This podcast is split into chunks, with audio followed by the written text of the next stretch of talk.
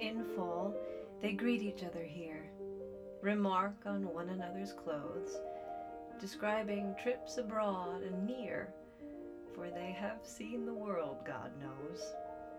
Glance outside where a freshman goes, while they themselves still feel the same, although the pane's reflection shows the women that the girls became.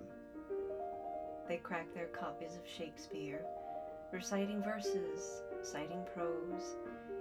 If faces have become severe and quilted folds bracket a nose, the undimmed eyes resemble those upon the walls in gilded frame, regarding with serene repose the women that the girls became.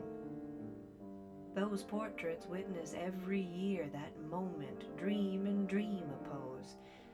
where someone glimpses a career beyond the whirl of proms and bows, her online jokes, her painted toes, and sees a self she cannot name. To blue jeans from Edwardian bows, the women that the girls became. So friends return to where they chose the paths they walked, relight the flame, once more revise and recompose the women that the girls became.